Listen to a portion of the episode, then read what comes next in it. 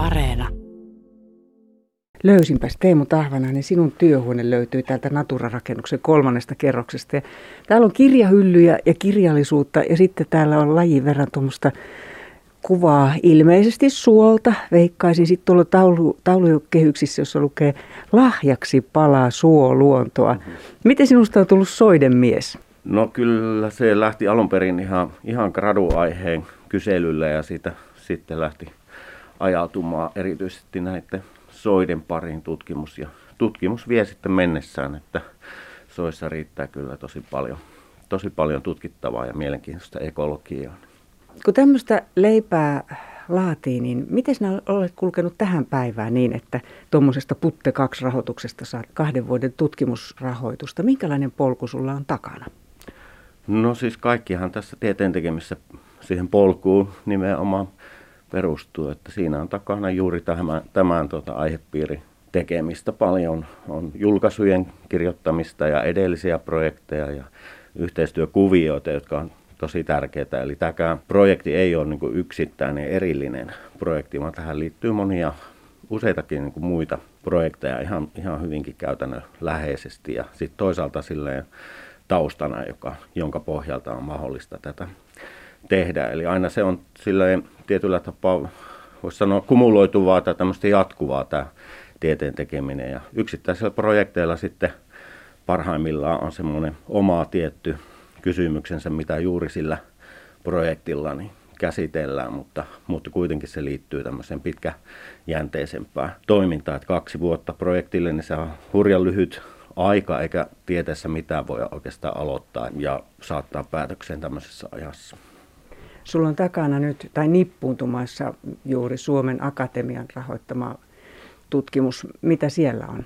Siellä tarkasteltiin erityisesti aapasoita. Eli aapasoit on näitä meidän pohjoisia soita, jotka, jotka ei ole kasvanut niin korkeaksi, siis niin paksulti turvetta, että, että ne nousisivat tällaisiksi kohosoiksi.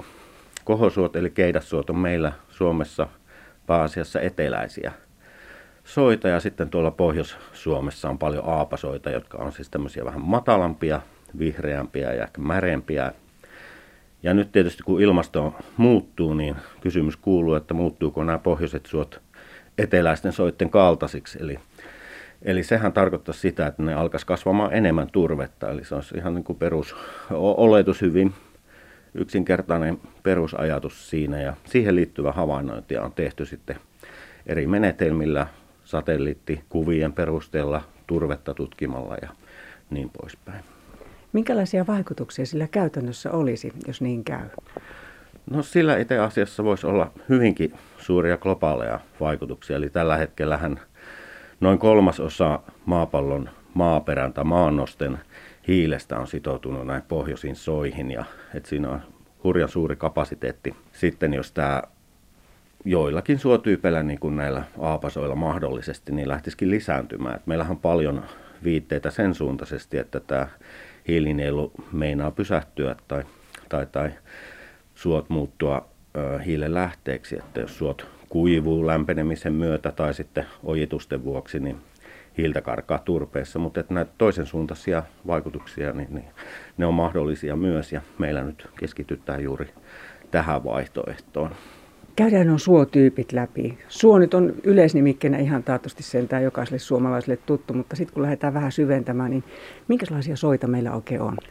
No se on hirveän tärkeä kysymys. Minä olen jotenkin aivan viehättynyt tämmöisiin niin kuin luokitteluasioihin, koska mun mielestä niillä on iso merkitys ihan yhteiskunnallisessa keskustelussa myös. Että kun, kun sanotaan vaikka, että soita käytetään turpeenottoon vain alle yksi prosentti, niin sehän on hirveän vähän. Että oikeastaan ihan noin inhimillisesti ajateltuna niin alle yksi prosentti melkein mistä tahansa minunkin mielestä joutaa tuhota, jos siitä hyötyä on ihmisille. Mutta itse asiassa niin näitä tällaisia turpeen ottoon soveltuvia, ihan niin kuin oikeita soita, joissa on paksulti turvetta, niin niitä meillä on vain hyvin pieni osa siitä kokonais niin sanotusta suo määrästä. Eli hyvin suuri osa on, voi sanoa noin puolet Suomen soista on sellaisia, joissa ei oikeastaan ole turvetta.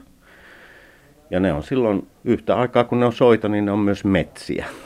Eli siinä mielessä niin, niin tämmöiset luokittelukysymykset, sanat, mitä me käytetään, niin ne on tärkeitä. Ja nyt näistä meidän ikään kuin ihan kaikkien varmasti kansalaistenkin mielestä oikeita soita, niin nehän on semmoisia, missä tarvii kumpparit jalkaan, on vähän tuommoista avointa maisemaa ja turvetta löytyy, niin ne on yleensä nevoja tai sitten lettoja. Ja nämä letot on vähän niin kuin pienemmässä osassa, että yleensä voi olla aika varma olevansa nevalla, kun ollaan avoimella märällä, paksuturpeisella suolla. Ja sitten on niitä puustosia soita, rämeitä ja korpia ja täytyy muistaa, että ne on ihan yhtä aikaa myös metsiä. Mitä sinä mietit, kun olet suomalaiseen suoluontoon tutustunut? Ja mehän olemme huikea ahkeraa ja vimmaisen mhm. sinnikästä kansaa, mihin sitten ryhdymmekin vaikkapa ojittamaan soitamme. Eli luonnontilaisia soita ei, ei ihan viljalti ole. Sinä olet nähnyt sitä kokonaiskuvaa.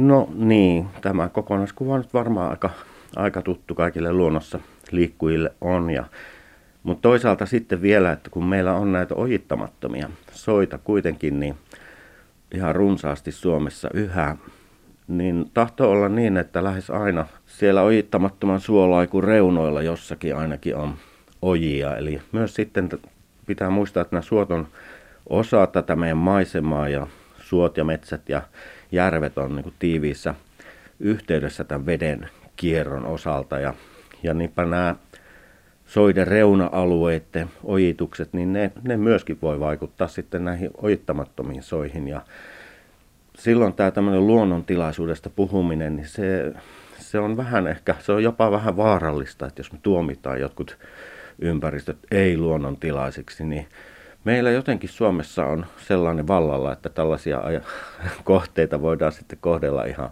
kuinka vaan ja vaikkapa, vaikkapa sitten tuhota, tuhota turvetta keräämällä tai näin. Ihan vaan sen takia, että ne eivät ole täysin erämaisia, koskemattomia luonnontilaisia.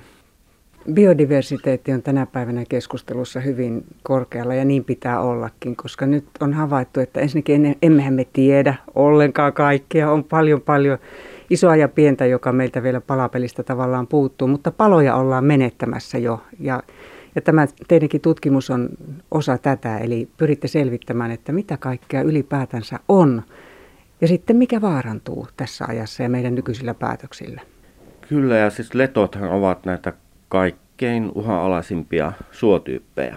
Eli kaikki lettotyypit on uha-alaisia Etelä-Suomessa ja lähes tulkoon näin myöskin Pohjois-Suomessa, mutta meillä on hyvin selvä niin kuin kahtiajako Suomessa tämän suhteen. Eli letot on pohjoisia tyyppejä luonnostankin ja sitten niiden tuota, maankäytön historia on hyvin erilainen. Että Etelä-Suomessa letot on aika lailla niin raivattu pelloiksi ja metsiksi ja ne on niin kuin monin tavoin niin ollut muutosten kohteena ja nehän on tämmöisiä viljavia sitten myös olleet viljelymaina ja nyt tällä hetkellä on toinen hanke, lettoihin liittyvä on jo käynnissä, Suomen ympäristökeskus ja sitten nuo elykeskukset, niin toteuttaa tämmöistä lettojen esiintymisselvitystä. Me ollaan tietysti tiiviissä yhteistyössä tuon hankkeen kanssa ja kyllä nyt jo niin kuin tulokset ennestään niin vahvistaa tätä. Et Pohjois-Suomessa paikkapaikoin niin itse asiassa lettoa ehkä enemmänkin kuin mitä on, mitä on totuttu ajattelemaan ja Etelä-Suomessa vähemmän kuin mitä on ymmärretty aiemmin. Minkälainen paikka Itä-Suomi on lettosoille? Pohjois-Karjalassa istumme nyt.